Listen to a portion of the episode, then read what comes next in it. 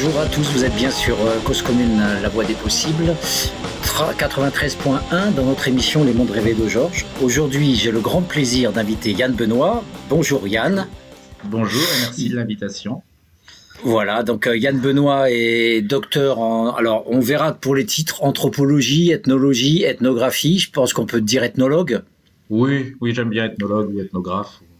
Alors, ethnologue, et, et donc, euh, tu es né à Rennes en 78, donc on, on a en plus l'honneur d'inviter un Breton, c'est pas tous les jours, donc euh, voilà, ah, donc en plus, euh, je fais un coucou à la Bretagne et aussi à, à comment il s'appelle, Soldat Louis. J'adore le groupe de rock indépendantiste Soldat Louis, je les adore. Donc bonjour à la Bretagne et bonjour à Soldat Louis. Et, eh ben, je, et donc, savais pas. Je savais pas qu'il tournait encore, ça me fait plaisir de le savoir. Mais euh, bah, tu sais, avec YouTube, euh, on peut écouter des musiques alors qu'ils sont morts depuis plusieurs années-lumière. Hein, donc, oh, euh, c'est vrai. Faut que je me mette à jour. Ouais. non, c'est moi qui dois me mettre à jour. Ça Ils sont morts depuis longtemps. Et, et donc, du coup, tu as commencé tes études à, Rennes. À et Rennes 2, puis, exactement. À Rennes 2. Et donc, tu, tu, vas de toute façon nous, nous représenter ça euh, euh, à, ta, à ta sauce. Moi, ce que je veux juste te dire, voilà, c'est que en fait, euh, tu as bossé ensuite euh, comme ethnographe, ethnologue pour euh, finir une thèse que tu as soutenue a priori en, 2008. Voilà, cancer et grande pauvreté, ethnologie de la maison de Nanterre. Alors on expliquera aux auditeurs ce qu'est la maison de Nanterre, bien sûr, parce que la maison de Nanterre, ça veut absolument rien dire pour des gens qui bossent pas sur les SDF.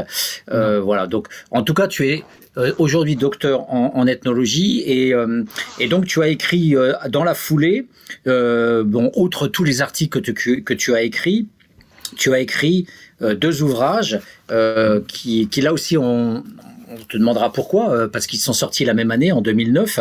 Euh, les 100 logis face à l'ethnocentrisme médical. Donc j'aime beaucoup ce, titre-là, parce que je pense qu'effectivement, on y reviendra. La science sociale n'a de sens que si euh, on s'attaque aux dominants quelque part. Alors, et par contre, si, je puis me permettre, le, titre d'un point de vue marketing est, très mauvais. Hein. Donc ça n'a pas permis une explosion des ventes. non, mais je pense que ça va venir avec MDR MSF, les médecins humanitaires. Bientôt, tu seras invité partout par les médecins. Tu vas devenir le, formateur euh, à la place de, tous ces médecins. Euh, bon, euh, alors le grand public, on, y reparlera. Hein. la médecine humanitaire peut, peut, donner l'impression, comme l'abbé Pierre à d'autres, que on est face à des gens absolument fantastiques. Loin s'en faut, on en reparlera, on en reparlera abondamment puisque justement l'avantage de t'avoir avec nous, c'est que tu as fait l'ethnographie non seulement d'une population euh, de gars avec qui tu as sympathisé, mais aussi euh, tu as pu voir de l'intérieur euh, le CHAPSA de Nanterre. Donc on expliquera aux auditeurs ce qu'est le CAS de Nanterre et notamment le CHAPSA de Nanterre, tous ces, tous ces acronymes un peu barbares. Et ton deuxième bouquin, c'est Sans loger sans logis de Paris à Nanterre, ethnographie d'une domination ordinaire. Donc vous voyez, chers auditeurs, qu'on n'y va pas avec le dos de la cuillère, ethnocentrisme médical, domination ordinaire. Donc c'est un bon feu d'artifice que nous vous promettons. Euh, ensuite, euh, rapidement, euh, tu nous expliques, dès que je te donnerai la parole, j'aimerais bien que tu nous expliques un petit peu, voilà, aussi un peu ce que tu es devenu, comment aussi tu as été concerné par la précarité et comment tu as lutté aussi pour essayer de continuer à, être ethnologue et à, continuer à poursuivre à faire des recherches notamment, peut-être pas toujours mais, euh, aujourd'hui, mais en tout cas, quand on regarde sur Internet, tu as, tu as été ou tu es toujours directeur du cabinet d'études YBEF Yann Benoît, études et formations, sur les thèmes pauvreté sans abrisme, handicap, ritualité, mort santé, corps et sport. Voilà. Donc c'est très rapidement dit tout ça. Euh, les gens, je les invite à aller euh, voir tes pages, tes articles qui sont sur Internet. Je te donne la parole. Comment veux-tu te présenter toi-même? Eh bien, écoute, euh, Yann Benoît, d'abord breton, déjà, c'est évidemment quelque chose qui me, qui me, tient à cœur, y compris dans mon parcours intellectuel et militant. Et, euh, et en tout cas, tu as, tu as choisi de dire ethnologue plutôt qu'anthropologue tout à l'heure. Et, euh, et en fait, je, je pense que c'est un bon choix. Euh, J'aurais plutôt euh, tendance à me définir comme ethnologue. En, alors, même si le diplôme pompeux de la Sorbonne, c'est euh, docteur en anthropologie sociale et sociologie comparative. Euh, j'aime mieux ethnologue parce que ça reflète quand même beaucoup plus le, contact avec le terrain qui me tient à cœur. D'une part pour ça, le côté ethnographique qui est, essentiel. Hein. c'est bien de faire de la théorie, c'est bien de faire de l'analyse, mais il faut quand même que ça, ça repose sur, sur un terrain. Et puis parce que aussi, malheureusement maintenant, regarde les médias, on a l'impression que un peu tout le monde est, anthropologue. Emmanuel Todd serait anthropologue. Beaucoup de gens sont anthropologues. Et Je précise, euh, précise pour les auditeurs qu'à la base, il est historien. Oui, oui, là, non, mais voilà, il se définit maintenant comme anthropologue. Et donc, j'ai le sentiment que le, le, terme est un peu. Je trouve pas mes mots. Galvaudé, c'est ça? Euh, et, ethnologue, en fait, ça me va bien. D'abord parce que j'ai voulu faire des études en ethnologie au départ et pas des études en, anthropologie. Euh, donc tu voulais que je parle un peu de, Rennes et tout ça, c'est ça au départ de, Non, pas spécialement euh, si, si, loin dans, dans, le temps, mais dis-nous un petit peu, dans le cadre de ta thèse, moi j'aimerais bien savoir par exemple ton premier contact avec des SDF, comment ça s'est fait? Alors bah du coup mon premier contact avec des SDF, je, vais quand même rapidement parler de parler de Rennes parce que euh, c'est quand même pas complètement anodin. C'est-à-dire que quand j'ai commencé des études d'ethnologie, euh, je le dis dans un article, je crois, je, n'aurais jamais imaginé faire un terrain avec les, sans-abri. Moi, je, me voyais. Euh, alors j'avais, moi, mon, premier contact avec l'ethnologie, tu vois, c'est Tintin. Euh, et, donc moi je me voyais en Amérique, ah en Amérique latine. Euh, oui, voilà, c'est Tintin, c'est euh, le Temple du Soleil. moi, j'ai l'oreille cassée. j'avais une image très très exotisante et en fait j'ai eu envie de faire de l'ethnologie avec avec un biais très très caricatural de l'ethnologie. Mais à, côté de ça, je suis un fils d'ouvrier, ouvrier des PTT. Euh, communiste et, euh, et cégétiste, syndicaliste euh, de toutes les grèves, et, et une personne qui, qui m'a toujours dit qu'il fallait, euh, qu'il fallait soutenir les, prolétaires, même s'il n'employait pas forcément le mot, le mot prolétaire, et surtout qui, euh, qui, me, qui, qui, me forçait, enfin qui me forçait, il n'avait pas besoin de me forcer, mais qui, qui me montrait qu'il fallait aider notamment les personnes sans abri en leur apportant à bouffer, en leur donnant, en leur donnant, euh, des, en leur donnant des sous. Et je pense que c'est quelque chose qui a été vraiment, vraiment ancré dans, ma, dans, dans mon esprit. Euh, et, quand je pensais pauvreté, après dans, mon petit parcours, euh, mon petit parcours militant, quand je pensais pauvreté, l'image que j'avais, c'était déjà de, ces personnes, ces personnes sans domicile. Alors bien plus tard, euh, je suis venu à, l'anthropologie et, à l'ethnologie en faisant de l'ethnologie de, la santé. Je travaillais sur des les médecines alternatives et, et arrivé en, en thèse, j'ai eu envie de faire autre chose et j'ai proposé à, à Richard Potier, mon directeur de thèse, euh, que, je, que, je ne peux saluer que de très loin, puisque malheureusement il est décédé euh, l'année passée, en fin d'année. Euh, j'ai proposé de travailler sur la grande pauvreté et, et donc sur, sur, le, sur les sans-abri.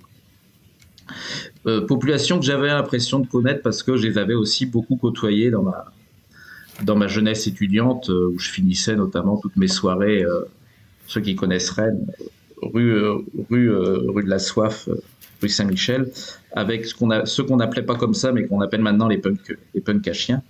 Et donc j'avais, j'avais une certaine, certaine sensibilité pour eux et puis une certaine, presque même, c'est, c'est pas beau de le dire, mais une certaine attirance pour ce, pour ce milieu. Et alors je suis arrivé en thèse un petit peu un petit peu euh, dépourvu. Je connaissais rien aux, personnes euh, à ce milieu. J'ai commencé euh, en achetant un bouquin que j'avais trouvé à comment? Un bouquin que j'avais trouvé à, à, à Giberjeune et que tu que tu connais bien, Patrick, puisqu'il s'agit d'ethnologie des sans-logis, publié mmh. chez l'Armatan, dans lequel il me semble que tu as participé. Tu as un article dedans? Ou, non, non, non, non? Il était dirigé par Patrick Gaborio et par, par Daniel Terrol. Et donc, euh, donc je me suis lancé en, voulant, en voulant contacter le, SAMU social en disant je vais, je, vais travailler sur la santé des SDF, donc je vais y aller par le SAMU social, parce que j'avais essayé de discuter un petit peu avec les personnes dans, dans la rue, mais ça me permettait pas d'avoir accès à, à, ce que j'avais besoin, c'est-à-dire les interactions avec les, les, soignants. Et le SAMU social m'a envoyé, euh, envoyé sur les roses euh, gentiment, euh, m'expliquant qu'ils euh, avaient déjà leurs propres chercheurs, qu'ils n'avaient pas besoin de chercheurs extérieurs, qu'ils n'avaient pas de temps à perdre avec un étudiant. Et euh, ils m'ont ils m'ont envoyé vers vers le CHAPSA de Nanterre. Donc j'ai appelé le CHAPSA de Nanterre qui a l'attitude inverse, hein, qui espérait une publicité euh, le directeur de l'antenne médicale de l'époque, euh, qui, euh, qui espérait euh, se valoriser lui-même par la recherche, qui m'a accueilli. Et donc là, là euh, avant, de, avant le terrain, on me dit bah faut que vous lisiez ça, et on m'envoie vers Emmanueli, vers, vers De Clercq. Et et donc j'ai lu Emmanueli, De Clercq, j'ai lu Stéphane Rulac. On, on, discutera après de ses choix naïfs euh, après. Hein. J'ai lu, euh, mm. j'ai lu qui, qui d'autre euh, Stéphane Rulac, donc De Clercq, Emmanueli, Lionel Tellen aussi. Et après, dis aux auditeurs un petit peu qui, qui sont ces gens-là, parce qu'ils ne les connaissent pas. Alors, euh, Emmanueli est le créateur du, SAMU social, donc c'est-à-dire de, cet organisme qui, euh, qui a été créé euh, sous, Chirac, qui, euh, avait pour but officiel de, venir en aide aux sans-abri dans la rue, de leur proposer un hébergement d'urgence et des soins, mais euh, un hébergement dans le, principe du dispositif d'urgence, c'est-à-dire des, hébergements pour une nuitée. Euh, de Clerc que lui, euh, c'est un. Alors, il se dit anthropologue. En fait, il n'a pas. Il, est. Quand on lit, quand on lit en fait les comment il s'appelle, les naufragés. Euh, je crois qu'il y a une, une ou deux références d'anthropologues, mais, c'est tout. Et il a été, en tout cas, il a, il a joué les SDF quelques nuits au, au Chapsa de Nanterre, bien avant moi. Et, et il a été ensuite psychanalyste au Chapsa de Nanterre et Lionel. Ouais. Attends, excuse-moi, je te coupe, euh, Yann. Euh, ouais. Donc, pour ma part, je présenterai Patrick Declerc comme ça. C'est un escroc, en fait. Euh, c'est un médecin, ouais. un médecin généraliste, qui est tout simplement euh, voilà, un médecin au CHAPSA de Nanterre qui euh, se targue d'être anthropologue. Ça, ça, fait partie de des escrocs qui viennent dans les sciences sociales. Et sa femme étant journaliste au Monde, ils ont pu en fait présenter les naufragés dans la grande presse en faisant croire qu'il était anthropologue, alors que c'est qu'un médecin ordinaire. Et, et, et, partant de là, effectivement, il a pu vendre des dizaines de milliers de bouquins à des travers sociaux qui ont été dupés. Exactement. J'aurais pu le dire comme ça. Écoute, j'étais d'humeur plus plus euphémisante aujourd'hui. tu, tu l'as très bien fait pour moi. Et Lionel Tellen est un, un, un sociologue belge qui, qui, reprend dans les grandes largeurs les thèses de, de Patrick de Patrick de Clercq. Et euh, Stéphane Rulac lui-même, il est, je ne sais pas si c'est sociologue ou anthropologue. Il est, il est docteur en, en sociologie à l'EHESS. J'ai été dans son jury. J'ai été rapporteur ah. de sa thèse que j'ai déglingué en direct. Et ça m'a pas du tout plu à Jean-François Lahaye qui était président du jury. Et, euh, et en fait, c'est encore un escroc parce que ce mec est mmh. travailleur social. Il a fait une ouais, thèse complètement bidon euh, où il n'y avait pas un seul entretien avec des gens, pas un seul travail de terrain, et, et c'est en fait une thèse juridique. Je lui dis au mieux ta thèse c'est un, une thèse de droit public. Donc ça fait partie des escroqueries qu'il faut dénoncer, euh, parce que l'université souvent est une poubelle, parce qu'elle récupère des gens comme ça qui sont des poubelles ambulantes, dont Stéphane Rulac, voilà, qui n'aurait jamais dû être euh, docteur en anthropologie, en sociologie, en ethnologie, en quoi que ce soit de sens social, parce que sa thèse est complètement nulle. Voilà. C'est bien, on devrait, on devrait se fréquenter plus parce que tu es ma, tu es ma, ma mauvaise face, tu dis ce que je pense euh, avec tes vrais mots, c'est très bien. Et, euh, donc, euh, le, point commun en tout cas entre tous ces auteurs que j'avais lus avant d'aller sur le terrain, c'est que, alors, par des voies différentes, d'un côté par un discours très médicalisant et de l'autre côté avec Rulac, par Stéphane Rulac, par un discours plutôt très boudonien, euh, il présentait les, le terrain auprès des SDF comme quasiment impossible parce que euh, il aurait été impossible de tisser des liens qui euh, de tisser des liens avec les personnes de la rue euh, pour certains de ces auteurs parce que ça c'est les grands courants Emmanuel Desclercq parce que les, les sans-abri seraient des fous et ne, seraient complètement dans un syndrome de désocialisation ce qui leur empêcherait d'interagir. Et pour Stéphane Rulac parce que les sans-domicile seraient en permanence dans dans une attitude utilitaire envers les, envers les, les, non-SDF, en particulier envers les chercheurs. Donc ça, c'est ce qui développe dans... Et si les, sans-abri n'étaient pas des exclus? Et donc moi, je suis parti, euh, je suis parti sur le terrain avec ces, euh, ces, ces appréhensions-là. Et, euh, ma pratique du terrain a, enfin voilà, m'a montré l'inverse. M'a montré l'inverse, m'a montré qu'au contraire, pour y revenir, euh, non seulement j'ai pu tisser des liens, euh, enfin des liens normaux en fait, tu vois, pas, des liens, je vais pas, je vais pas non plus euh, te dire que, que les sans-abri sont, sont meilleurs, sont plus francs, sont plus sincères, sont bien sûr des personnes absolument, absolument normales. Et donc j'ai pu, pu tisser des, des, liens, des liens avec eux. Et c'est plutôt avec le personnel des institutions que le, le rapport a parfois été, a parfois été un petit peu plus difficile. Euh, mais en tout cas, j'ai rencontré aussi sur le terrain, tout ce tout, tout, que ce soit les soignants, les travailleurs sociaux, beaucoup de gens qui étaient idéologiquement très emprunts euh, justement des, euh, des, discours de Emmanueli, de De Klerk et en partie de Stéphane Rulac. C'est-à-dire tout ce que j'avais, tout ce qu'on pouvait lire sur ces auteurs était, euh, était vraiment euh, majoritairement relayé par les, les travailleurs sociaux et les, et les soignants.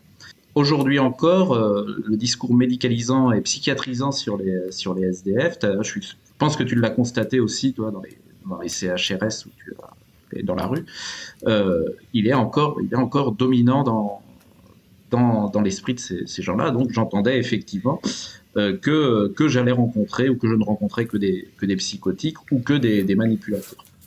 La petite, j'ai deux petites anecdotes, hein, si on a le temps, ce sujet-là. Mmh, vas-y, vas-y.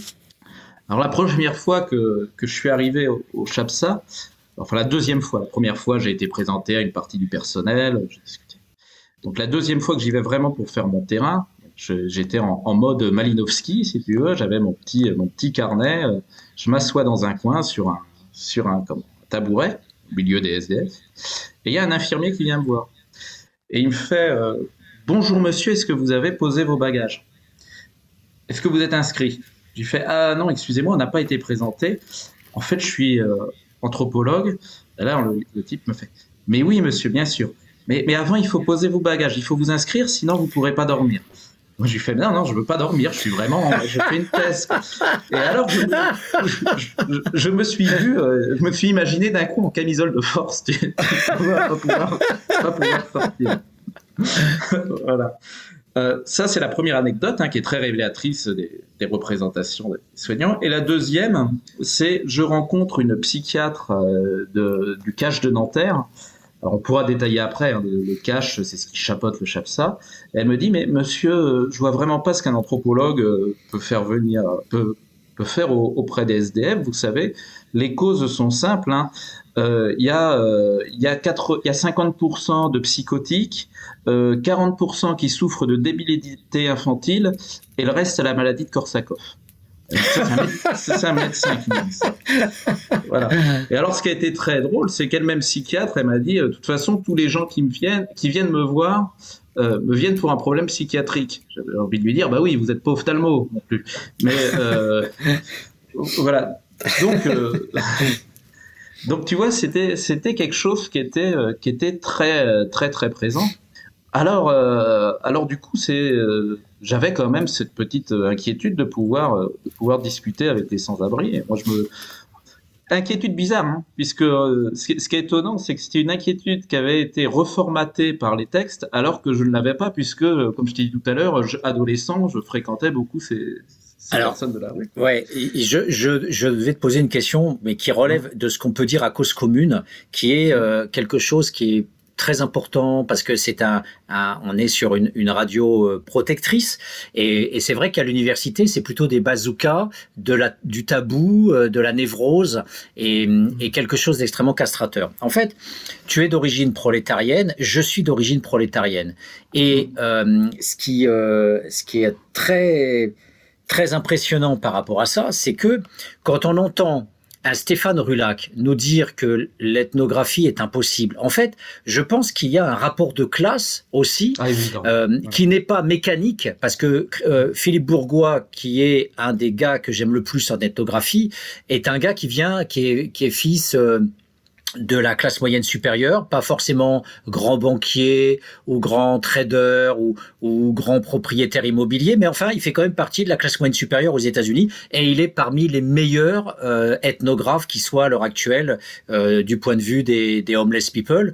Donc, c'est pas forcément la classe sociale qui fait que. Mais malgré tout, ce qui est important, c'est que on entend autour de nous, que ça soit De Clercq avec ses quelques jours à Nanterre ou que ça soit Rula qui dit euh, l'ethnographie est impossible, on a quand même, je pense, un, truc important qui est que mes bourgeois que moi j'ai à Paris 1 beaucoup plus que peut-être que tu as eu à Paris 4, encore que Paris 5 c'est très bourgeois aussi, moins bien sûr, enfin beaucoup plus que euh, bien sûr Nanterre ou Saint-Denis, eh bien on est entouré quand même de gens qui vont pas voir celui qui pue. On va pas voir des gens qui vont aller voir celui qui a des punks et puis qui fume du cannabis ils vont pas aller voir des sortants de prison. Et nous, qui venons de milieux où on était quand même, mine de rien, entouré euh, par de la précarité, par des gens qui bossent, par des gens qui triment, par des gens qui pouvaient être aussi en précarité ou pas, mais en tout cas, on appartient aux classes populaires, on a quand même quelque chose qui est d'une sorte de d'empathie et de, facilité à se dire ces gens sont normaux, donc on peut faire une anthropologie. On n'est pas dans un laogai chinois ou un, camp de concentration russe. On n'est pas, on peut aller voir ces gens. Ils sont normaux, on peut discuter avec eux et ce sont pas des monstres et des psychotiques comme le regard médical ou comme un certain nombre de, chercheurs de milieux favorisés euh, tendraient à le, faire croire. Alors c'est pas mécaniste ce point de vue, j'en conviens, mais il est vrai que quand nous on, voit ce, cette vision dominante et notamment médicale euh, s'abattre sur nous, reprise par les travailleurs sociaux, on, on, doit dire ce type de commentaire. En tout cas, je le dis, je sais pas, tu réagis comme tu veux. Non, non, je suis, alors je, te suis complètement, euh, complètement là-dessus. Euh, si tu veux, même, je suis parfois un peu, un peu gêné parce que j'ai l'impression de dire des, évidences, mais pourtant, depuis le début, je suis obligé chaque fois d'écrire dans tous mes articles et dans, tout, euh, dans tous mes discours, les SDF sont des gens normaux. C'est quelque chose de, gênant. Et le, rapport de classe que tu, que tu décris, moi, je l'ai ressenti très fort, si tu. C'est-à-dire que je veux non seulement euh, non seulement euh, j'étais accueilli facilement, on me, tutoyait euh, tout de suite, mais on me tutoyait pas par mépris, mais par, par fraternité, si tu veux, et on parlait des mêmes choses. Tu vois, on parlait. Une, des premières discussions, c'était c'était les chansons de Renault que j'ai eu avec une des premières fois première longue discussion, on parlait de Renault. J'étais tombé sur un fan de, Renault comme moi, de, enfin de Renault, de l'ancien Renault. Hein. Et, euh, et euh, voilà, on pouvait parler de même si même si je suis pas amateur de foot, tu vois, j'ai été baigné dans un dans un milieu où je pouvais parler du Stade Rennais, où je pouvais parler de, de ces choses-là, où je pouvais parler de comme, comme le dit euh, Gaborio, euh, on pouvait parler de vélo avec les, le cyclisme du Tour de France, euh, on pouvait parler de, musique populaire, de ce que c'était qu'un qu'un bal dans un petit village, tu vois. Et, et je pense aussi qu'il y a aussi quelque chose qui est moins que ce que tu dis qui est vrai et que moi je je ressens moins consciemment, mais c'est c'est la posture, l'attitude. Effectivement, quand quand j'écoute Julien Damon, quand je le vois en conférence, je l'imagine très mal avec un carnet euh, ou même euh, en train de boire une bière avec une 8-6 avec un sans-abri euh, sur le bord d'un trottoir, si tu veux. Euh, précisons, précisons Yann, que, que c'est très important, c'est que euh, auprès des, des, du grand public, des auditeurs, euh, des travailleurs sociaux, Julien Damon passe pour être un spécialiste des SDF. Encore une fois, je parle d'escroquerie et, et, je dirais la même chose de Serge Pogam, comme je l'ai déjà dit dans des émissions. Ce mec-là n'a jamais rencontré un seul SDF de sa vie, dans sa thèse sur Saint-Brieuc notamment, où il voyait que des travailleurs sociaux. Et, et, donc on a des escrocs au milieu de nous qui prennent le crachoir. Donc voilà, Julien Damon et Serge Pogam, qui sont parmi les gens les plus lus, soi-disant, sur les SDF. Alors, pareil, je, te suis complètement. Euh, pour continuer aussi sur le caractère de classe, des, habitus de classe qu'on peut, dégager, et puis des, des, représentations, le fait de d'estimer que les sans-abri sont des gens normaux. Euh, je te suis, mais malheureusement, c'est des, euh, des, euh, des, représentations et des, des habitus que, que l'institution et notamment l'éducation peuvent, peuvent détruire. Hein, tu vois, c'est-à-dire que les travailleurs sociaux que j'ai que j'ai rencontrés, la plupart des travailleurs sociaux, donc il y a des gens que je peux couvrir de compliments, hein, mais beaucoup de travailleurs sociaux très normatifs et beaucoup d'aides-soignants, tu vois, ou d'infirmiers sont eux-mêmes issus de, de classes, de classes défavorisées et parfois ont une enfance aussi démunie que celle des sans-abri qu'ils rencontrent. Hein. Mais, euh, mais le, carcan des études euh, du travail social et, euh, des études médicales va renverser complètement leur, leur représentation et on va arriver avec des personnes qui, qui vont épouser les, représentations des dominantes, peut-être bourgeoises, tu vois, de de la grande pauvreté. Et, euh, et donc, et donc, euh, donc, malheureusement, ça peut s'effondrer aussi. Euh, voilà, je ne sais pas si, oui, je partage tout à fait ton point de vue. D'ailleurs, ça serait une, une, une, magnifique euh, thèse de sociologie à faire euh, mm. sur les, les, conversions, effectivement, euh, euh, dans les classes populaires. La même question peut être posée, bien sûr. Alors, je, je l'ai abordé de manière brûlante, absolument brûlante, pour ce qui est des forces de l'ordre, puisque un gars qui est paysan ouvrier, qui va devenir CRS ou gendarme mobile et qui va après faire du maintien de l'ordre ou de la répression sur la classe ouvrière ou sur la classe paysanne, euh, on peut se poser la question de comment se fait la formation et la conversion pour arriver à obtenir ce résultat. C'est pas le sujet. Euh, en tout cas, euh, voilà, c'était un des thèmes de ma thèse. Mais je vous propose d'abord une courte pause musicale parce qu'on a beaucoup beaucoup de choses à dire avec Yann et on se retrouve dans quelques secondes.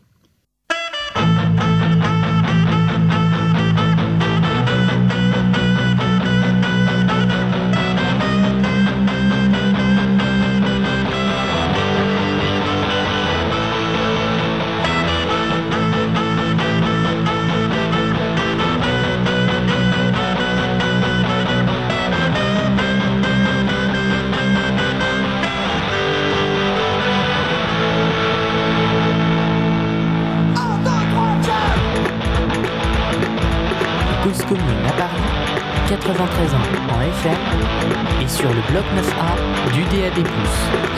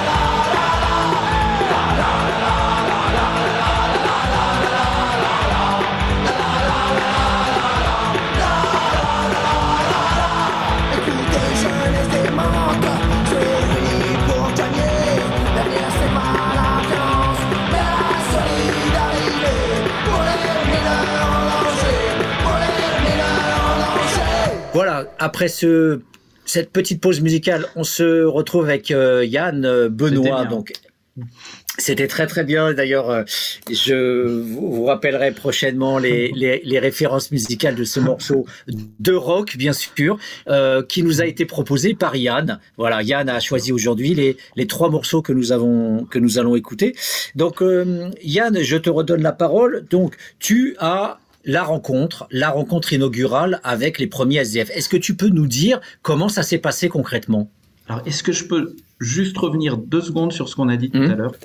Oui. Par rapport aux représentations de classe, euh, je vais mettre un bémol quand même aussi sur ce qu'on a dit, euh, qui est parti d'une expérience que j'ai eue. C'est-à-dire que j'ai été invité par une association qui s'appelait Ziva à Nanterre et qui était une association d'éducation populaire. Hein. Donc, euh, je devais faire une conférence sur les, sur les SDF de Nanterre devant un public euh, très, euh, très pauvre, quoi, très ma- majoritairement vivant de- des minima sociaux. Et donc j'y allais euh, en y allant pour, une fois la fleur au fusil, tu vois, en me disant c'est bon, je vais pouvoir, j'ai enfin des amis en face de moi. Et en fait j'étais tombé pas dans un piège, mais je me suis retrouvé face à des, des personnes qui n'avaient qu'une envie, c'est que j'explique pourquoi il fallait raser le Chapsa de Nanterre et le mettre à Paris, parce que on en avait marre de voir tous ces clochards picoler. Et, euh, et, et donc je me suis fait, je me suis fait, si tu veux, très mal voir. Euh, Je suis reparti, euh, reparti tout penaud de cette, de cette conférence. Et il y a quand même quelque chose sur lequel on, pourra, on reviendra euh, plus tard, mais que j'explique dans mon dernier article à la douche. Euh, quelque chose qui euh, est très particulier dans les représentations qu'on peut avoir des, personnes de, la rue, qui sont les, marginaux des marginaux. Alors c'est très bien en plus que euh, que euh, c'est pas parce que tu, euh, tu es dans une situation minoritaire et exploitée que t'as pas toi-même euh, envie de, d'écraser d'autres populations. Mais euh, voilà, on pourra revenir, euh, revenir plus tard sur, euh, sur cette question. Mais je pense que c'est des thèmes que tu as, rencontrés sur le terrain euh, aussi, aussi toi-même. Hmm. Et le grand, la grande question théorique que ça pose, qui est une question transversale qu'on retrouve sur tous nos sujets de recherche, c'est la question non pas de celle de Paul Nizan sur comment il s'appelle déjà le fameux bouquin de Paul Nizan sur les traîtres en fait. Je sais pas si tu vois le bouquin dont je fais, Non, non, là, je fais écho. non. Enfin, un peu la démission des clercs, euh, mais en tout cas du côté dominé, ça existe aussi. Et effectivement, euh, je, je, je, je l'ai souvent vu au- auprès des travailleurs sociaux, au- auprès des enseignants qui sont dans les cités. Alors tu vas me dire, c'est pas des prolos, c'est des petits bourgeois, mais il n'empêche qu'effectivement, ce, le, la vindicte, euh, on la connaît très bien euh, aussi à travers euh, les, les anciens SDF qui ont été promus Ah, voilà. euh, animateurs, gardiens, etc. Qu'on voilà, qu'on dit souvent extrêmement réactionnaires parce qu'ils ont besoin de tracer la limite et la frontière entre eux et nous, comme disait Hogarth, un sociologue qui, qui parlait justement des séparations entre la classe populaire et les petits bourgeois.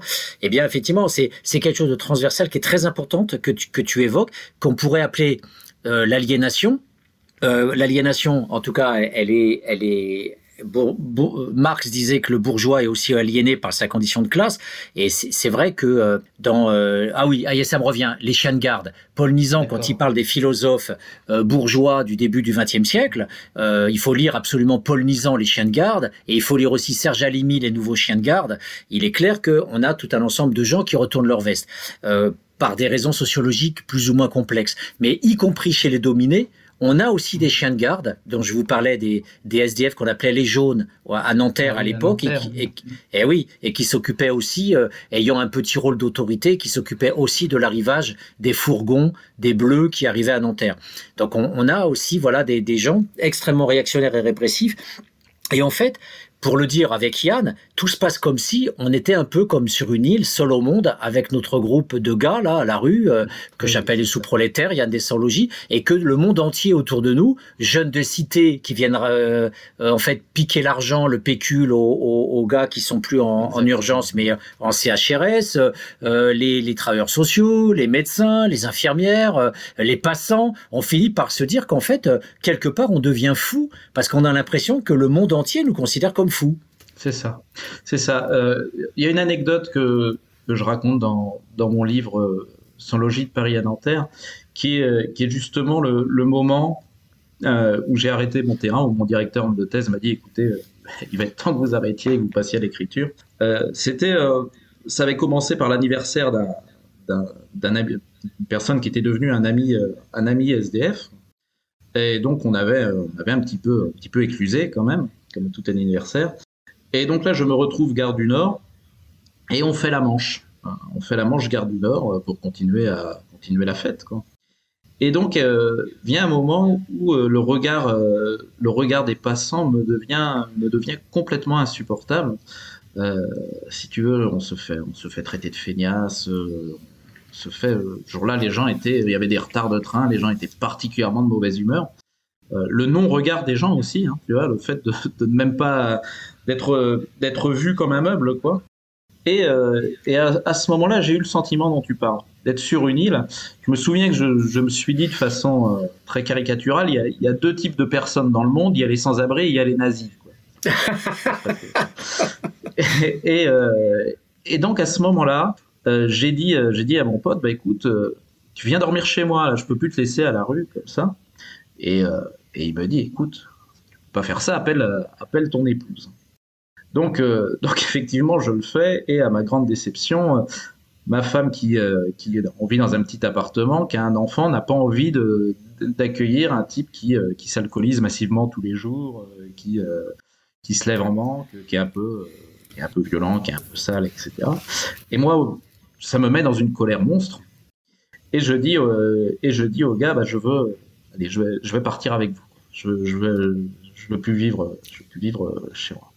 Parce que j'avais eu cette, euh, identification. On connaît ça, les ethnologues, l'identification au, terrain. Donc c'est sans doute plus sympa de s'identifier à des, à des, des Yanomami que à des, euh, SDF, si tu veux. Mais j'avais vraiment ce sentiment-là. Tu es sur une île et personne, ne peut te comprendre. Et, tu te demandes si t'es pas en train de, devenir fou à la, à la, à la longue. Et là où tu vois que, que euh, tout ce que, tout ce que raconte euh, Rulac sur l'utilitarisme des SDF-CF, on dit mais, mais ça va pas. Et c'est eux qui m'ont, pris et qui m'ont mis dans mon RER de force pour que je rentre chez moi. Ah oui, d'accord. Voilà, qui m'ont dit, mais non, tu peux, tu peux pas faire ça, t'es complètement con. C'est normal que, c'est normal que tu puisses pas m'héberger, c'est pour ça que je t'ai dit de demander, euh, etc., etc., etc.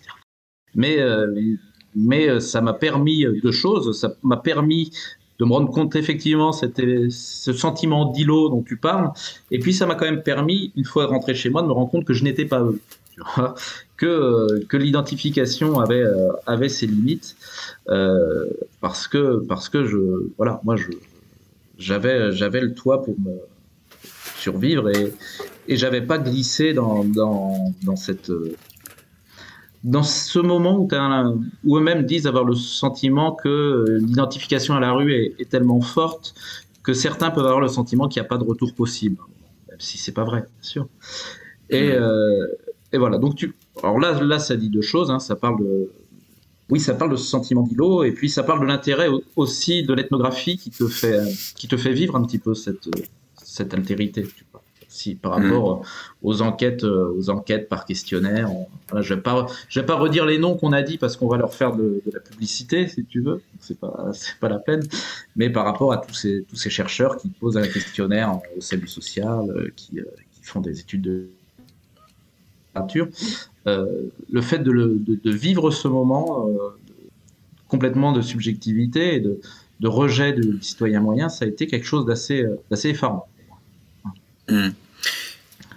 Mais c'est pour ça qu'on on, rigole pas quand, quand on parle d'institution totale. Euh, ah tu parlais des nazis en boutade, mais c'est vrai que l'institution totale dont tu parles dans tes articles, en citant Erving Goffman, on peut, on, y reviendra plus tard. Mais c'est un auteur très important euh, euh, qui, voilà, qui a eu le courage de Bon, il a été traduit par Robert Castel par le mot totalitaire. Je pense que c'était pas vraiment ce que Goffman voulait dire. Non, c'est une erreur. Mais voilà, je pense que c'était une erreur dans sa préface. Mais en tout cas, voilà, institution totale, totalisante, avec beaucoup de normes, de contraintes, d'écrasement des, des autres, avec des injonctions que tu connais très bien parce que tu, tu l'as vu en direct et tu nous en parleras. Mais mais c'est vrai que ma première relance, si tu veux, euh, et c'est là où, où, où moi je, je, je, je, ressens très fortement ce que tu dis et, et je l'ai je l'ai aussi vécu parce qu'il faut faire des choix quand on fait de l'ethnographie auprès de, de ce que j'appelle le sous-prolétariat. Il faut faire des choix et c'est vrai que quand j'étais moi plutôt en CHU que dans la rue, comme toi, tu as été aussi dans la, dans la rue avec les mecs. Moi, j'ai été peu, peu, très peu, pas en ethnographie, en entretien informel avec des gens dans la rue, mais j'ai pas fait de l'ethnographie dans la rue. Moi, c'était plutôt aux abords des CHU, des centres d'hébergement d'urgence où étaient les gars. Euh, mais en tout cas, je devais faire un choix entre les travailleurs sociaux et eux, parce que je pouvais pas être des deux côtés. Donc, je faisais très attention à pas, à pas passer du temps avec les, les travailleurs sociaux. Je, je, je donnais le minimum syndical, la politesse, bonjour, euh, voilà, comme SDF le fait d'ailleurs, quand mmh. un, un travailleur social peut rentrer, même si par derrière, on on va se moquer de lui. Mais il n'empêche que voilà, il, est très important de compte tenu de cette violence-là, de montrer que on s'engage on s'engage et qu'on est d'un côté parce que ce côté-là, de toute façon, il s'en prend plein la gueule et que euh, voilà, à un moment donné, il faut aussi euh, apporter les maigres ressources qu'on peut avoir, qu'on peut donner, qu'on peut offrir, c'est-à-dire une présence humaine, en n'étant pas au moins un traître, en disant euh, OK, je t'écoute. Ce qui fait que la question que je vais te poser pour les auditeurs qui nous écoutent et pour les étudiants sociaux qui nous écouteront, les étudiants qui apprennent la science sociale, la question que j'ai posée à Yann, et c'est pour ça que je le dis en même temps, c'est une sorte de double langage, elle est pédagogique. Je pense que c'est une question que De Klerk et, et Rulac ne poseraient jamais à, Yann, euh, mais que en tant qu'ethnographe, je vais poser à Yann parce que c'est ça qui nous intéresse et c'est ça qu'il faut qu'il faut d'abord avant tout avoir dans les tripes. Et, cette question, c'est celle-là. Est-ce que tu peux nous décrire comment s'est passé l'anniversaire? À l'anniversaire, bah écoute, euh, ça a commencé à la sortie de, Nanterre, devant, devant le devant le comment l'hôpital du Cache. donc on s'est euh, on, on, était, on était, je crois, 4-5 hein, à être présents. Et donc, bah, évidemment, il y avait, je crois qu'il y avait, on avait mis un petit poste qui mettait, qui mettait de la musique. Il y avait un type qui était fan de, Johnny, donc on, avait mis ça. Et bien sûr, euh, ça a été les, ça a été les bouteilles. Quoi. on a, enfin, j'ai du mal à le décrire parce que ça me semble être tellement un anniversaire ordinaire, si tu veux. Quel choix, par exemple? Je sais, je, je, sais, mais en, même temps, par exemple, les choix des bouteilles, c'est intéressant, par exemple. Qui a acheté les bouteilles, alors les bouteilles euh, avaient été achetées par, c'est assez flou, donc je mélange peut-être, mais c'est pas très très grave. Euh, les bouteilles avaient été achetées par euh, par un des un des gars qui était en chaise roulante, donc on avait plein plein la bouteille. Euh, et, je me souviens qu'en fait, les bouteilles tournaient assez peu parce que chacun avait, chacun avait ses bouteilles. Donc globalement, c'est du, c'est du, vin ou des bières, ou des bières à 9-10 degrés, des 8-6, choses comme ça, et donc étaient, étaient réparties. Et il y avait une espèce de petite cagnotte quand fallait retourner, quand fallait retourner les, les acheter. C'est-à-dire que, que on mettait chacun de nos petites pièces dans la main du type qui partait faire les courses sans compter combien chacun donnait.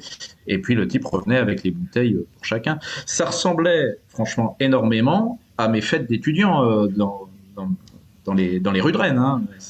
C'était très ressemblant. Euh, à, la différence près que euh, quelque chose qui m'avait marqué, c'est qu'on rigolait beaucoup. Tu vois, vraiment, on se fendait la pêche, on se racontait des blagues, on chantait et tout. Et euh, comme on était près de l'hôpital de Nanterre, il y avait encore des travailleurs sociaux et des infirmiers qui passaient. Et à un moment, euh, moi je continue à rire alors qu'il y a un travailleur social qui passe et il y en a un qui me fait signe de me calmer. Il m'explique après, mais euh, tu sais, s'ils nous voient rire, ils vont croire qu'on est heureux et alors ils voudront plus nous, ils voudront plus nous aider. Donc il, fallait jouer le malheur parce que il y avait cette idée. D'ailleurs D'ailleurs, sur le coup, j'ai cru, euh, j'ai cru que c'était un petit peu, surinterprétation de leur part.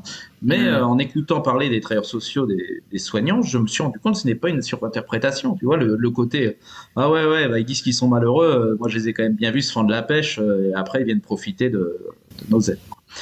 Ouais, c'est-à-dire qu'en fait, le, le court moment de survie qu'on s'accorde pour être un peu dans la vie va être perçu de manière généralisante comme une condition facile à vivre, quoi, de feignant. Exactement, exactement. tu vois, c'était, tu, tu le, tu le résumes très bien.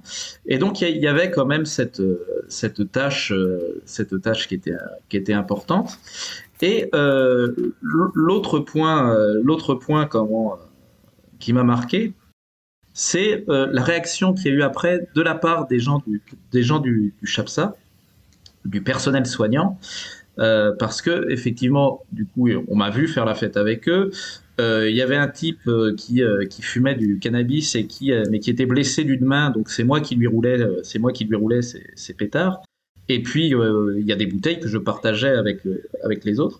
Bien, figure-toi que quelques temps après, quand je suis retourné à Nanterre, je l'ai observé les soins, on m'a demandé de passer une radiographie des poumons pour voir si j'avais pas la tuberculose. voilà. Parce que, tu vois, euh, en ayant des comportements euh, asociaux ou, ou, euh, ou transgressants, c'est euh, visiblement comme ça qu'on attrape la tuberculose de nos jours. Donc sache-le. Méfie-toi Voilà. des, mé- méfie-toi des pauvres et de leurs euh, et de leurs cigarettes. Tu, tu pourrais attraper euh, ou le Covid euh, ou la, ou la tuberculose. Oui. Alors, je, je- je te relance, tu sais, parce que quand, quand je t'évoque ce grand moment ethnographique, euh, et je le dis aux auditeurs, euh, le, le, le petit, la petite chose, le minima, euh, la chose insignifiante pour le sens commun dominant, pour la plupart des gens du, du monde ordinaire, qui, parce que vous êtes sriné en permanence avec euh, le Conseil des sinistres qui descend le mercredi, parce que les relations internationales entre Bush et je sais pas qui, etc. Euh, en fait, on croit que c'est insignifiant, que ça et qu'on perd son temps à nous écouter finalement à la radio, euh, alors que euh, l'ethnographe justement va va ressortir de ces moments-là, la quintessence de l'amour, la quintessence de la relation sociale, la quintessence de, de ce que l'on doit être en tant qu'espèce humaine, c'est-à-dire être connecté à la nature, aux gens, aux animaux, et donc euh, loin de là, par rapport au sens commun humain, de croire que c'est secondaire. Et hum, alors, Bourgois nous Ouais, a écrit Une nuit dans la shooting gallery. Toi, Yann, effectivement, cet anniversaire, je vois déjà un papier où tu décrirais euh, l'anniversaire avec, euh, par exemple, qu'est-ce qui fait que ça s'est pas passé euh, à Nanterre, mais que ça soit à la gare de l'Est? Alors, ça a commencé à Nanterre. Et en fait, euh, alors pour- expliquer ça, après, il falloir, faut- faudra en revenir sur Nanterre. Qu'est-ce que c'est C'est-à-dire que euh, pour avoir le droit de dormir à Nanterre, euh, tu n'as pas le droit d'être à Nanterre. Hein, c'est complètement, enfin, c'était complètement fou. Mais c'est-à-dire que les, pour être euh, hébergé à nuit à Nanterre, il fallait prendre un quart de la BAPSA, de la Brigade d'assistance aux personnes sans abri de la police, ou du SAMU social à Paris. Donc les gars ne pouvaient pas rester à Nanterre, tout simplement. Ils étaient obligés de repartir à Paris.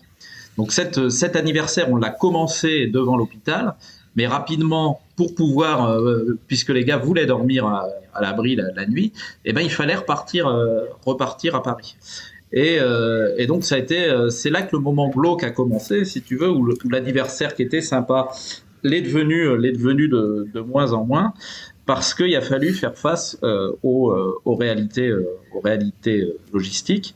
Donc déjà euh, prendre, prendre le, le bus, on avait pris le bus, puis le, le métro avec des passants qui nous font bien signifier qu'on sent mauvais. Euh, donc euh, il y en a un qui n'a pas pu nous suivre parce qu'il était en chaise roulante. Et alors euh, déjà pour un handicapé non, non marginalisé, prendre les transports à Paris c'est compliqué, mais alors quand il est marginalisé c'est encore pire. Lui étant handicapé avait le droit de se présenter directement à Nanterre. Et donc le, trajet a été assez pénible. Et surtout j'ai euh, ressenti l'en- l'ennui, euh, si tu veux, j'ai commencé à, ressentir vraiment l'en- l'ennui que, vivaient ces personnes euh, qui n'avaient pas d'autre euh, pas d'autre objectif, euh, puisque l'argent n'était plus dans les poches, que de devoir faire la manche pour attendre le quart du soir. Donc je pourrais dire que le côté festif de l'anniversaire a été terminé à, à ce moment-là. Et, euh, et donc on a été tranquillement euh, vers, euh, vers la gare du Nord. Mais à chaque station, on passait un temps fou dans les couloirs du métro. On prenait pas le premier train et, j'attendais. J'avais beaucoup de mal à comprendre, euh, à comprendre pourquoi on se pressait pas, on se pressait pas un peu. En fait, la vraie raison, c'est qu'il y avait aucune raison de se, presser. Et l'ennui que je ressentais, il le ressentait aussi, mais c'était un ennui tel qu'il n'y avait même pas la possibilité de se projeter sur un sur un désir. On savait bien que les quelques sous de manche qu'on allait faire allaient nous payer juste quelques canettes. Euh, on savait bien qu'on serait au milieu des, gens euh, à, attendre, à attendre le euh, le car à Paris, Paris Nord. eux savaient bien comment ils allaient être regardés. Donc en fait, on se, on se cachait à l'abri des, des, couloirs de métro tranquillement, en repoussant le plus possible l'heure fatidique où fallait s'exposer pour, faire la manche. Et puis, il fallait encore continuer à réussir à s'enivrer un petit peu pour faire la manche, parce que pour l'avoir fait aussi, euh, je, peux, promettre que c'est vraiment tout sauf facile et, et agréable. c'est beaucoup plus facile de faire la manche quand tu es sous, clairement. Tu es désinhibé, euh, tu as l'impression que c'est moins grave tu te dis, euh, le passant, il va excuser le fait que je fasse la manche en disant, bah, de toute façon, il est, sous, et puis t'en as rien, à foutre. Donc il y a eu toute cette période qui m'a, semblé longue, c'est-à-dire que le trajet qui doit durer une heure entre, entre le Chapsa et, et Paris, Gare du Nord, a dû mettre trois heures. Et une fois arrivé à, Gare du Nord, c'est là que ça a commencé, euh, ça a commencé à être glauque parce que c'est greffé au petit groupe qu'on était, donc de quatre personnes, d'autres euh, d'autres sans, sans abri mais d'autres d'autres mendiants qui n'étaient pas forcément amis du groupe quoi mais qui, qui venaient se, se greffer ce qui ce qui euh, ce qui faisait une concurrence dans la Manche et ce qui faisait des des tensions. Euh, une population de dealers qui qui viennent aussi fournir fournir toute une partie de de la population. Alors à Nanterre en plus les toxicomanes et les alcooliques ne s'aimaient pas forcément, il y avait une, rivalité. Euh, donc, là, ça a commencé à être de plus en plus, euh, de plus en plus sombre et le côté festif était complètement, euh, complètement terminé. Là, l'alcool, l'alcool pour ceux qui continuaient à boire ne servait plus qu'à se, qu'à se finir pour, pour attendre, pour attendre le métro. Je dirais que le, côté anniversaire avait dû durer deux heures avant qu'on parte de, de, de Nanterre. De, deux heures qui, par contre, à ce moment-là, étaient, des moments qui, dans mon souvenir, sont, très, étaient très agréables. Même si, comme tu l'as signalé, ce côté agréable était répréhensible euh, du point de vue des, des, travailleurs sociaux. Hmm. Alors c'est vrai que ce que ce que tu ce que tu dis ça ça me fait penser notamment euh, euh, là aussi c'est un petit un petit point pédagogique qu'on peut proposer aux, aux auditeurs et notamment aux étudiants, euh, c'est les, capacités à faire des comparaisons. Quand tu me parles d'un anniversaire, euh, alors on va pas le titrer un anniversaire presque parfait, mais on pourrait dire voilà un, anniversaire malgré tout cela. Eh bien, ça me fait penser au paysan à la plage de Patrick Champagne, qui nous racontait qu'un paysan qui va à la plage, c'est pas un paysan qui est à l'aise et qui va fonctionner selon les habitudes des urbains qui euh, vont se dévêtir, mettre leur corps, etc. Et notamment, Patrick Champagne remarquait dans ce bel article qui euh, peut être lu dans les actes de la recherche en sciences sociales, que euh, bah, du coup euh, ils arrivaient en, en, enlevant leur t-shirt et ils avaient le, le cou rouge, rougi par le soleil, avec les, les, épaules complètement cramoisies et le reste du corps complètement blanc. Donc du coup ils étaient repérables, repérés, ils étaient gauches, ils savaient pas comment se mettre pour jouer les gars à l'aise comme les urbains qui vont prendre le, le, soleil. Donc voilà, c'est aller à la plage, ça va pas de soi, et on pourrait même dire pour des musulmans, par exemple, c'est pas évident non plus. Euh, comment mhm. aller à la plage quand on est musulman, comment on, gère tous, tous ces rituels du corps, etc. Même si effectivement, euh, on peut parler de domination aussi quand l'homme lui se met euh, presque à poil et qui laisse sa femme habillée euh, pour euh, pour être en plein soleil, on, peut aussi tout à fait, euh, et j'ai aucun complexe pour en parler, poser la, la question effectivement de, du rapport à la domination quand quand l'un le fait et l'autre pas. Mais en tout cas, voilà, tu, tu, tu, nous offres les conditions grâce à l'ethnographie de voir comment quelque chose qui peut apparaître normal et banal parce que on est l'objet du stigmate, parce qu'on est jugé déviant, eh bien, on n'est pas traité comme les autres. Et du fait, un anniversaire, ça me fait penser à des jeunes. J'avais fait un papier sur les jeunes de cité de du Val-Fouré, euh, qui était paru dans Critique sociale, euh, de, sous la direction de Claude Grignon. Et, euh, et en fait, c'était un mec qui voulait fêter sa sortie de prison. Et ils avaient demandé à la mairie, est-ce qu'on pourrait avoir une toute petite subvention pour fêter la sortie d'anniversaire de prison? Et à l'époque, je bossais en 1991 au Val-Fouré, et, et les, les, les, jeunes étaient revenus me voir furieux, et ils m'avaient dit, non, la mairie a refusé de nous filer un peu d'argent pour accueillir notre copain là qui sort de tôle. Et les arguments, c'était, bah, un, le mec sort de tôle, il a, il a qu'à faire ses preuves. Euh, et, donc, c'est pas à nous de lui filer de la thune. Et, et donc du coup, il doit s'insérer, travailler. Euh. Et puis deux, euh, la sortie de prison, c'est pas c'est pas une fête à célébrer. Le mec, il doit être mis encore à l'amende. C'est pas, on doit pas s'enorgueillir du fait qu'il soit sorti de prison. Il doit comprendre que c'était une punition. Il doit encore être sous le régime de la punition. Donc en fait, derrière tout ça, le, le fait de faire une fête est problématique, soit pour des jeunes qui disent t'as purgé ta peine, t'as le droit de faire la fête avec nous, soit des SDF qui sont dans la rue et qui ont le droit de fêter l'anniversaire à l'autre. Il y a tout un ensemble de conditions qui t'empêchent d'avoir un minimum le respect et la condition normale pour faire un petit anniversaire. Voilà, c'est ça qui finalement que ça m'inspire. Et, écoute, les, dominés euh, ont, cette souffrance en plus d'être perpétuellement euh, dans, une injonction paradoxale. C'est-à-dire que dans le même temps, on leur impose à rentrer dans un moule et donc à se comporter normalement comme un citoyen lambda. Et en même temps, quand ils le font, bah, c'est répréhensible parce que justement, ils ne sont pas normaux, donc ils n'ont pas le droit au même bonheur, euh, au même petit plaisir, au même petit, au même petit comment, aux activités classiques de se marrer, de, boire un coup avec un pote. Ça aussi, boire un coup, tu vois, c'est quelque chose qui m'a qui m'a beaucoup euh, beaucoup marqué, c'est le, le, rapport que travailleurs sociaux et euh, et comment et, euh, soignants avaient à l'alcoolisation ou à l'alcool, même pas l'alcoolisation, c'est-à-dire le fait de consommer de l'alcool avec les chez les chez les sans-abri. Effectivement, je vais pas te dire qu'il n'y a pas d'alcoolique euh, chez sans-abri. Euh, le problème, c'est qu'il y en a qui n'y sont pas, et il va leur être reproché n'importe quelle petite cuite, si. C'est-à-dire qu'à Nanterre, les mecs venaient toutes les nuits. Un type qui, euh, une fois, prend une cuite, bah, tout de suite, c'est un problème. Il re-rentre dans l'alcoolisme, il devient, il, il, se clochardise encore plus, il a un comportement déviant. Quand que toi et moi, si, euh, si on se prend une cuite euh, demain, on va, on va rentrer chacun de notre côté et personne va, personne va rien nous dire. Donc il y a, y, a, y a cette injonction paradoxale d'une part, et puis il y a aussi euh, ces, injonctions, ces, ces, injonctions font des, comment on appelle ça, des, des prophéties auto, autoréalisatrices, c'est-à-dire qu'à la mmh. longue de, de, présenter la personne comme, comme un déviant, et on le met en position d'être déviant. Si. C'est-à-dire que, c'est-à-dire tu vois, ce, cet anniversaire-là nous a, euh, nous a forcé à avoir un comportement bizarre, à cacher nos rires, à cacher nos bouteilles. Donc on se met en position de déviant par l'injonction la, par de, de, de l'institution. Oui, ou à être provocateur. On peut aussi se. Oui, Parce que tu, le passant nous regarde de travers, on va l'insulter. Ça arrive aussi, effectivement. Ça arrive aussi.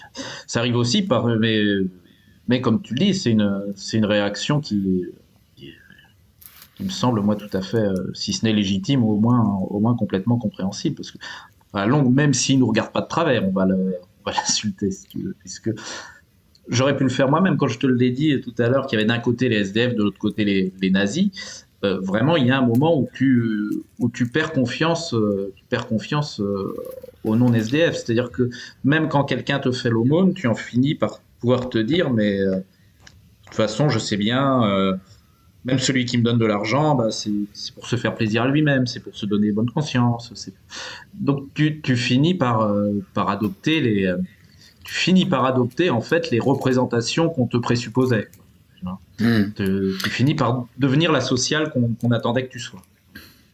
Alors on va, je te propose à nouveau une deuxième pause musicale avant de, de poursuivre euh, avec encore beaucoup de questions. Et, chers auditeurs, vous pouvez euh, aussi, euh, voilà, nous écrire pour soumettre aussi à Yann de nouvelles questions. En attendant, voilà, je vous propose cette petite pause et on se retrouve tout de suite.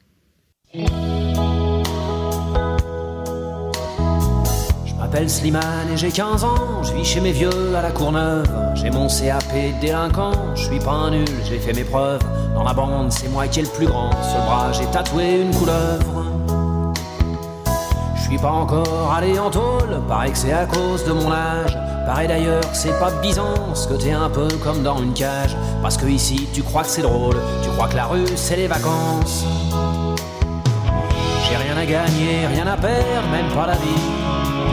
J'aime que la mort dans cette vie de merde, j'aime ce qui est cassé, j'aime ce qui est détruit, j'aime surtout tout ce qui vous fait peur. La douleur et la nuit. J'ai mis une annonce dans l'IB pour me trouver une gonzesse sympa qui bosserait pour payer ma bouffe. Vu que moi le boulot, pour que j'y touche, il me faudrait deux fois plus de doigts. Comme quoi, tu vois, c'est pas gagné. Que je voudrais, c'est être au chaume du, palper du blé sans rien glander. Dit comme ça, je serais à la sécu. Je pourrais gratos me faire remplacer toutes les ratiches que j'ai perdues dans des bastons qu'on mal tournés. J'ai rien à gagner, rien à perdre, même pas la vie. J'aime que la mort dans cette vie de merde, j'aime ce qui est cassé, détruit, j'aime surtout tout ce qui vous fait peur. La douleur et la nuit.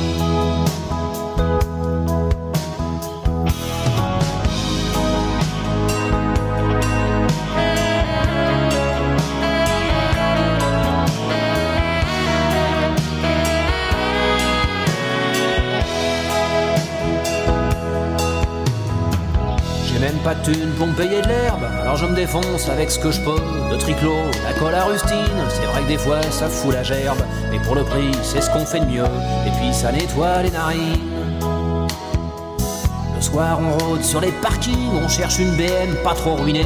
On emprunte pour une heure ou deux, on largue la caisse à la porte dauphine. On va aux putes juste pour mater, pour s'en souvenir le soir dans notre pieux. J'ai rien à gagner, rien à perdre, même pas la vie. J'aime que la mort dans cette vie de merde, j'aime ce qui est cassé, j'aime ce qui est détruit, j'aime surtout tout ce qui vous fait peur. La douleur et la nuit. Il y a un autre truc qui me branche aussi, c'est la musique avec des potes. On a fait un groupe de hard rock, on répète le soir dans une cave, sur des amplis un peu pourris, sur du matos un peu chourave. Trouvé un vieux débile qui voulait nous faire faire un disque. Ça foiré parce que ce minable voulait pas qu'on chante en kabyle. On y a mis la tête contre une brique, que même la brique elle a eu mal. J'ai rien à gagner, rien à perdre, même pas la vie. J'aime que la mort dans cette vie de merde, j'aime ce qui est cassé, détruit, j'aime surtout tout ce qui vous fait peur. La douleur et la nuit.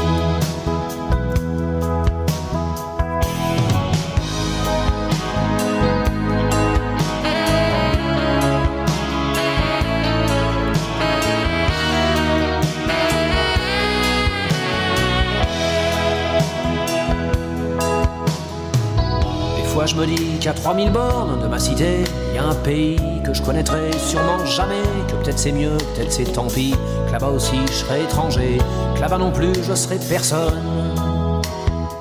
Alors pour me sentir appartenir à un peuple, à une patrie, je porte autour de mon cou, sur mon cuir, le kéfier noir et blanc et gris. Je me suis inventé des frangins, des amis qui crèvent aussi. J'ai rien à gagner, rien à perdre, même pas la vie. J'aime que la mort dans cette vie de merde, j'aime ce qui est cassé, j'aime ce qui est détruit, j'aime surtout tout ce qui vous fait peur. La douleur et la nuit. Donc euh, Yann, euh, bienvenue sur euh, Cause Commune. 93.1 La Voix des Possibles. Notre émission Les Mondes Rêvés de Georges accueille aujourd'hui un ethnographe, un ethnologue des SDF, des sans-logis, des sans-abri. Je, je suis euh, au milieu de, de quelqu'un qui est très proche de moi en, en termes de, excusez-nous, chers auditeurs, on va dire habitus, c'est-à-dire de cerveau, de construction sociale du cerveau, euh, parce que effectivement, on, on, on a la conscience de d'avoir fait un boulot ordinaire de, de scientifique et que ce travail est finalement est relativement marginal dans le monde universitaire. Il est relativement peu connu parce que voilà, on a beaucoup d'escrocs qui sont autour de nous, qui euh, ont plus de pouvoir dans les médias, qui ont plus de pouvoir euh, dans les institutions sociales, les, les, les comités d'éthique, euh, le- le- les, toutes les organisations qui peuvent exister de travailleurs sociaux euh, et, et, et j'en passe. Euh, Et donc par rapport à ça, c'est vrai que la, la, la, la, vérité, euh, ben, elle se diffuse pas facilement. Et, et donc, j'ai le grand plaisir d'inviter euh, Yann, qui a beaucoup travaillé pendant des années et des années auprès de ceux qu'on appelle comme ça, des, des SDF. Et, et, donc, du coup, on pourrait voilà, parler à bâton rompu de, du, du, du travail de terrain avant d'en venir au cœur de son travail, qui est la santé la santé ou la mauvaise santé des SDF. Mais euh, malgré tout, il faut continuer à, aller aussi dans, dans, dans ce sens-là, c'est-à-dire le sens de, de la relation humaine, du contact, euh, comment on travaille avec ces gens, parce que c'est c'est quelque chose d'absolument fondamental en sciences sociales. Nous sommes ceux qui construisons par l'ethnographie une relation humaine avec des gens pour pouvoir connaître leur culture, leur mode de vie, leurs souffrances, leurs résistances, leurs euh, aspirations. Euh, les mondes rêvés de Georges, c'est ça aussi, euh, les rêves des dominés.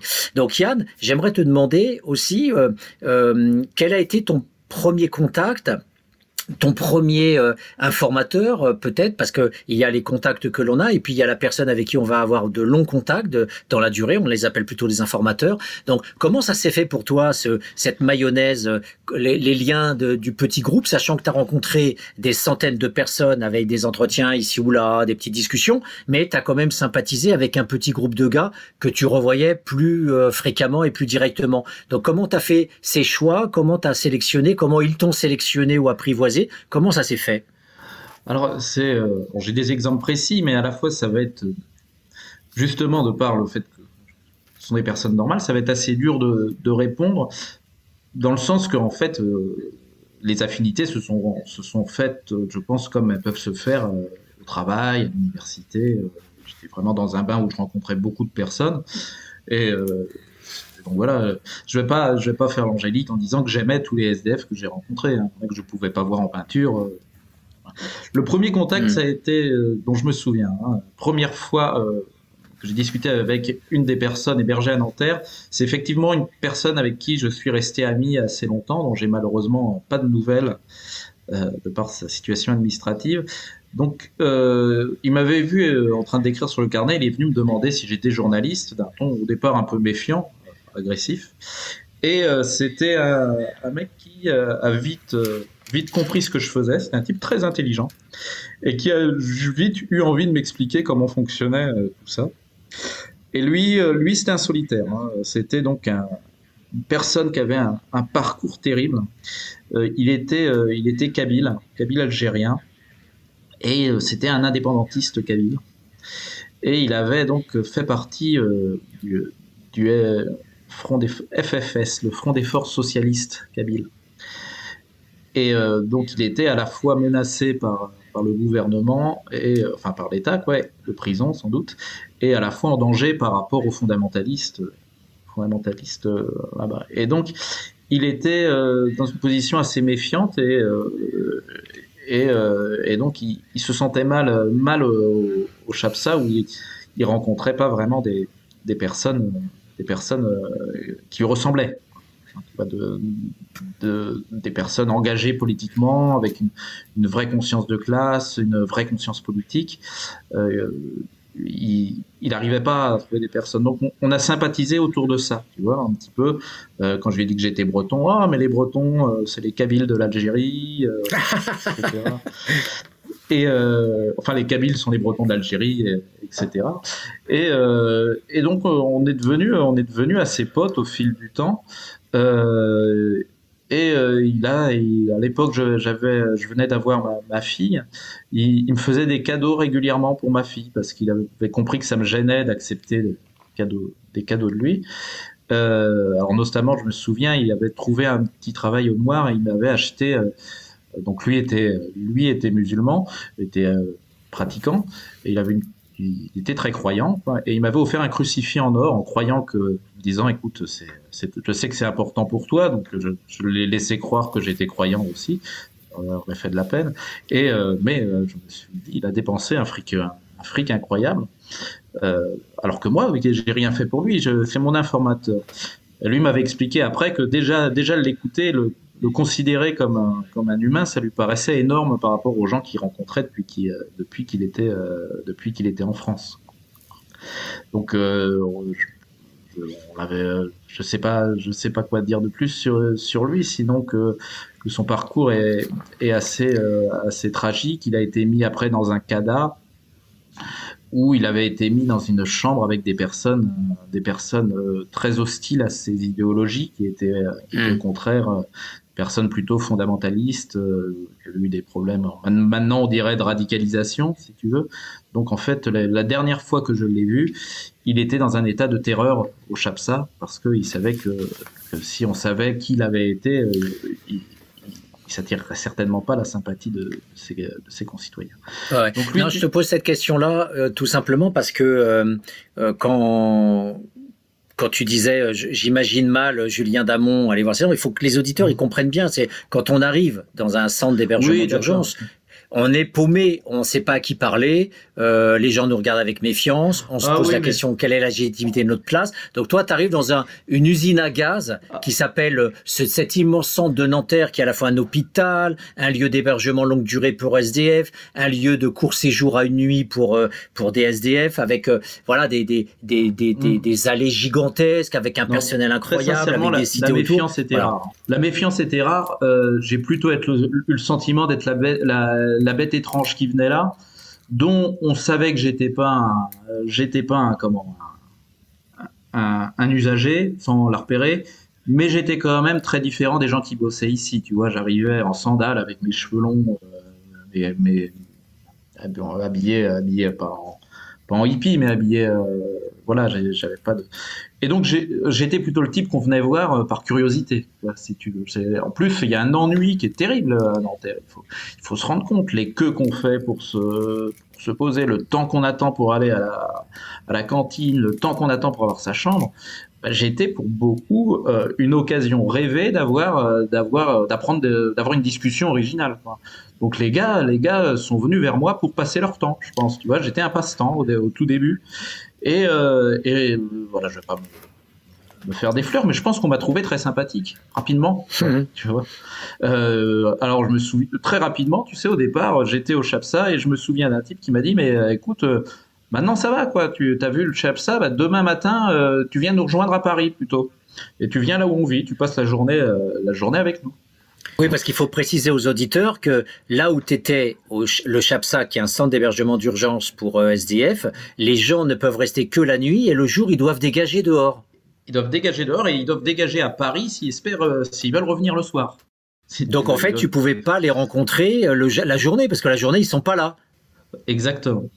Exactement. Donc du coup, j'ai euh, divisé mon terrain, tu vois, en allant parfois le jour, parfois parfois la nuit.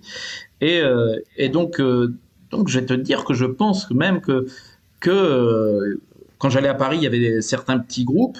il y a quelques petits groupes qui se jalousaient d'avoir d'avoir le- l'ethnologue euh, qui avec qui on va avoir en- des, des conversations différentes de d'habitude, tu vois, qui va Eh oui, eh oui, eh oui. Et là, et là, c'est c'est les, c'est les, les, les tensions d'allégeance que tu as des, que tu que, que tu connais. Voilà, voilà. Voilà. Là, un truc que seul l'ethnographe connaît, c'est effectivement le vers qui on va aller, comment partager son temps en, en fonction des différentes demandes des gens qui nous trouvent sympas. Voilà, ça c'est un, un cas euh, de conscience terrible.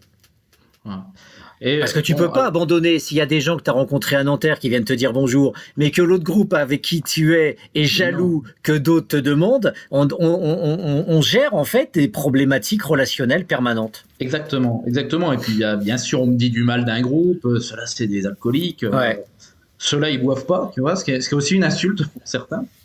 Hmm. Et, euh, et puis, on me demande de participer. Tu vois, on, on- il y a des preuves à faire. La, la première fois donc que j'ai été voir cette personne qui me dit, euh, qui me dit viens, euh, viens le matin, euh, viens me voir le matin. J'arrive à 9h du mat, donc c'était à Vincennes. Et non, pas à Vincennes. Merde. On enlèvera le, le merde. Bon, je sais plus. Écoute, j'ai. Ouais, c'est pas grave. En tout cas, tu les retrouves sur Paris, quoi. Je les retrouve sur Paris et le gars il me dit tu veux une bière? Bon alors écoute je me dis 9h du matin une bière bon et en même temps Ouais. bon je me, je me dis quand même bon c'est pas une bière qui va me faire du mal sauf que qu'est-ce qui me sort de son sac? Une bière à 9 degrés une canette de 50 centilitres Ouais. J'avais dit oui. Euh, ce jour-là, je t'avouerai que je, je n'ai jamais pu relire les notes que j'avais prises sur, sur le terrain. mais, mais en tout cas, blague à part, le fait que j'accepte de boire une bière, que quand un mec boive au goulot euh, sur, un- sur une bouteille de vin, j'accepte de mettre ma bouche sur le même goulot que lui. Donc, on n'était pas en période de Covid. hein. Tu- vois. Euh, ça, euh, ça a fortement contribué au fait que les gars ils disent euh, ah bah c'est bon en fait euh, il vit pas à la rue mais, mais il est comme nous quoi il a- et il est pas écœuré par nous quoi tu vois il peut euh, il peut me, il, il me serre les mains même quand je suis en mode crado euh, il me parle il me parle normalement parce qu'il y a autre chose tu vois il n'y a pas que que le côté agressif je parle d'ethnocentrisme de classe hein, dans, mes articles et mes livres et tu sais aussi bien que moi euh, que l'ethnocentrisme, il est réversible. C'est-à-dire que euh, aller dire, euh, aller dire les, les Africains sont gentils, c'est aussi ethnocentrique que de les détester. Tu- vois, c'est et, et dans cet ethnocentrisme réversible, il y a souvent le mythe du bon sauvage avec un côté très paternaliste.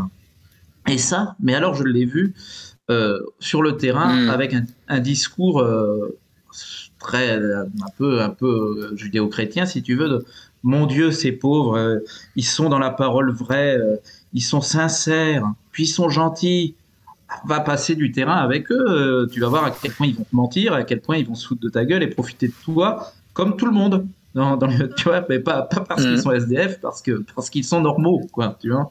Et alors je ça aussi cette sincérité si tu veux je pense que ça a plu. Et je vais en prendre exemple un, un, un événement qui, qui s'est passé durant une réunion pour une autre recherche euh, où étaient présents euh, d'anciens sans-abri à qui on proposait euh, de participer à la recherche. Et il y avait une dame qui était présente et qui était, euh, qui était psychologue et qui, euh, qui commence à leur parler et qui leur dit Mais écoutez, nous, on vous prend parce que contrairement aux universitaires, vous êtes dans la parole vraie, vous êtes dans la sincérité, vous coupez pas les cheveux en quatre, ce que vous dites c'est beau, c'est du vrai, c'est de l'honnêteté. Puis ça, ça revenait plusieurs fois et, un jour, j'ai interrompu la personne devant les sans-abri, les anciens sans-abri, en di- en disant mais arrêtez, arrêtez de dire ça.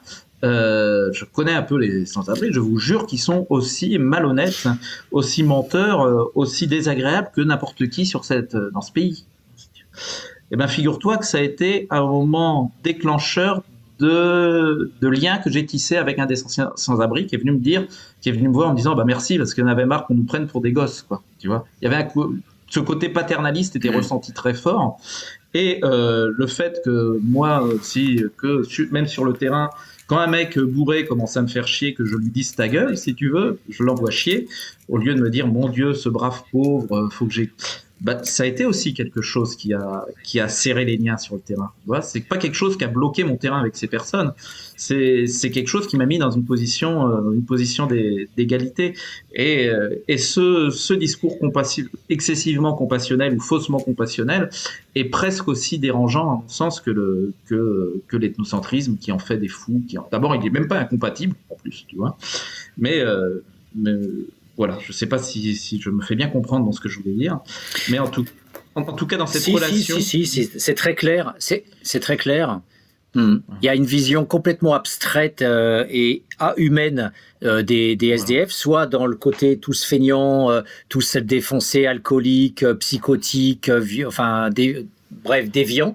Et de l'autre côté, il y a euh, ce côté bon sauvage, l'authenticité, euh, euh, la relation spontanément gentille, le pauvre, la vision on pourrait dire caritative, où il faut quasiment s'abolir en tant qu'être humain pour avoir en face de soi un être soit qui est tellement malheureux qu'on doit subir toutes les insultes, soit qui est quelqu'un qui fondamentalement serait le, gentil pauvre.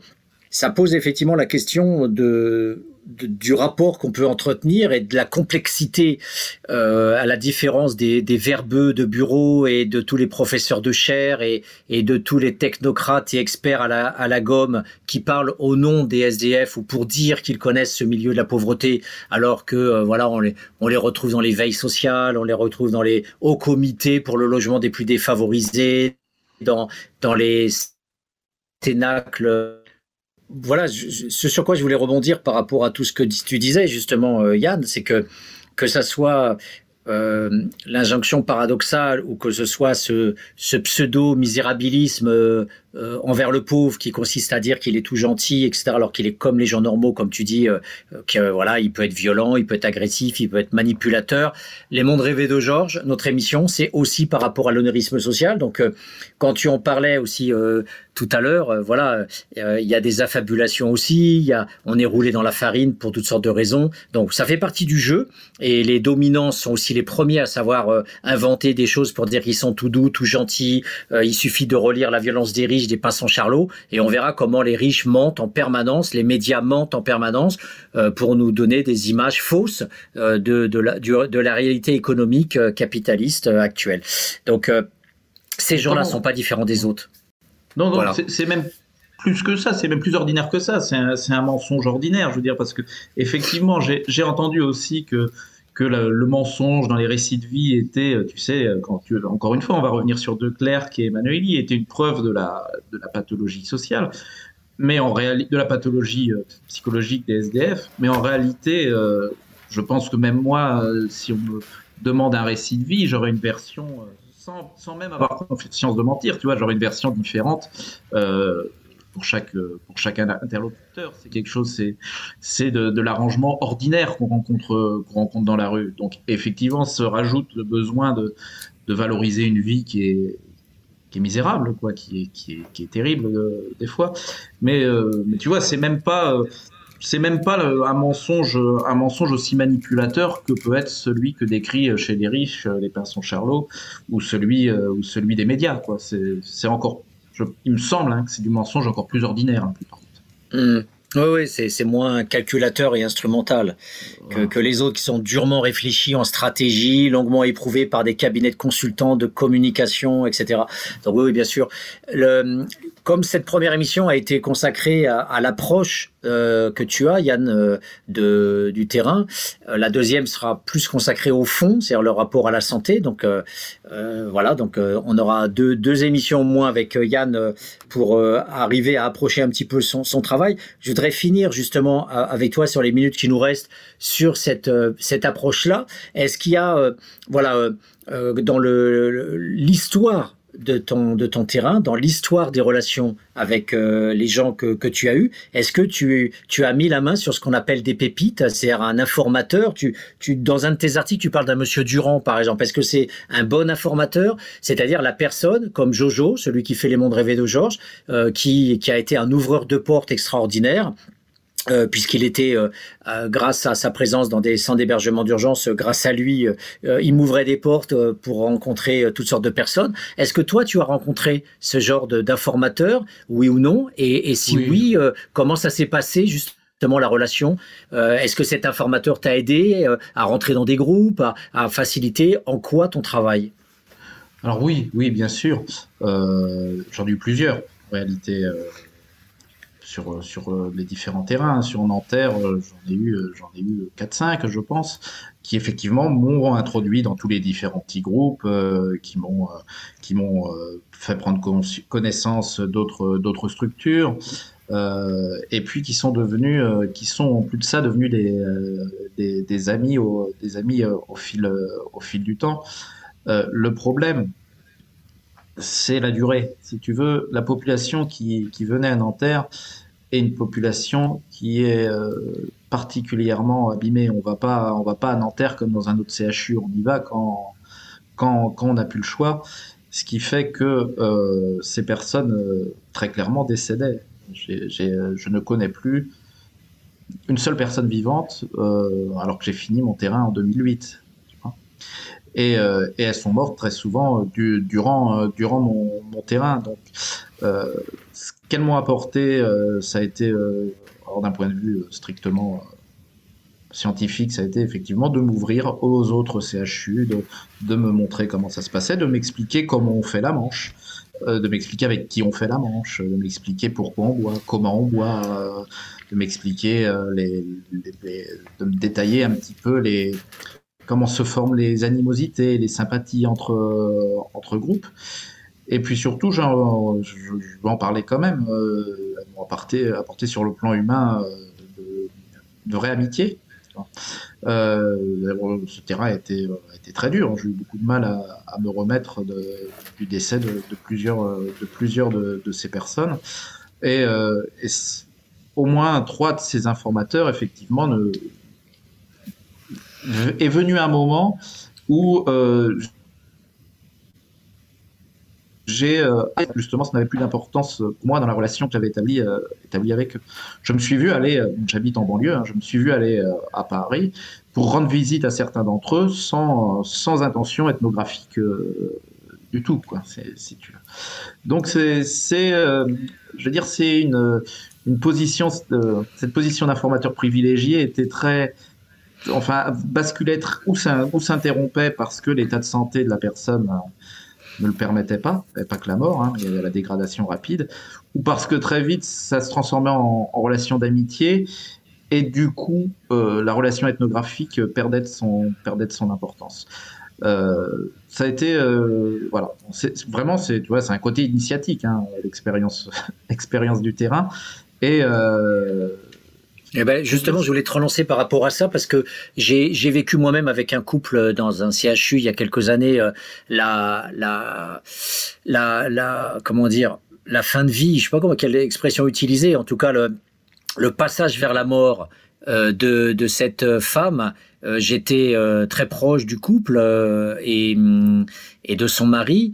Et, et donc l'hôpital, je me suis présenté comme j'étais, comme toi, et ils m'ont laissé euh, approcher cette femme jusqu'au dernier jour, juste avant. Elle est morte dans la nuit, je l'ai vue la veille, et j'ai pu accompagner euh, ce couple-là euh, des mois durant jusqu'à jusqu'à leur mort, et même après organiser les obsèques. Ça a été une sacrée lutte avec les travailleurs sociaux pour qu'ils finissent pas au, au, au cimetière collectif de Thiers, mais qu'elles puissent avoir des obsèques à la bretonne elle était bretonne et elle a voulu que ses cendres soient dispersées dans la mer, donc c'est ce qui a été fait.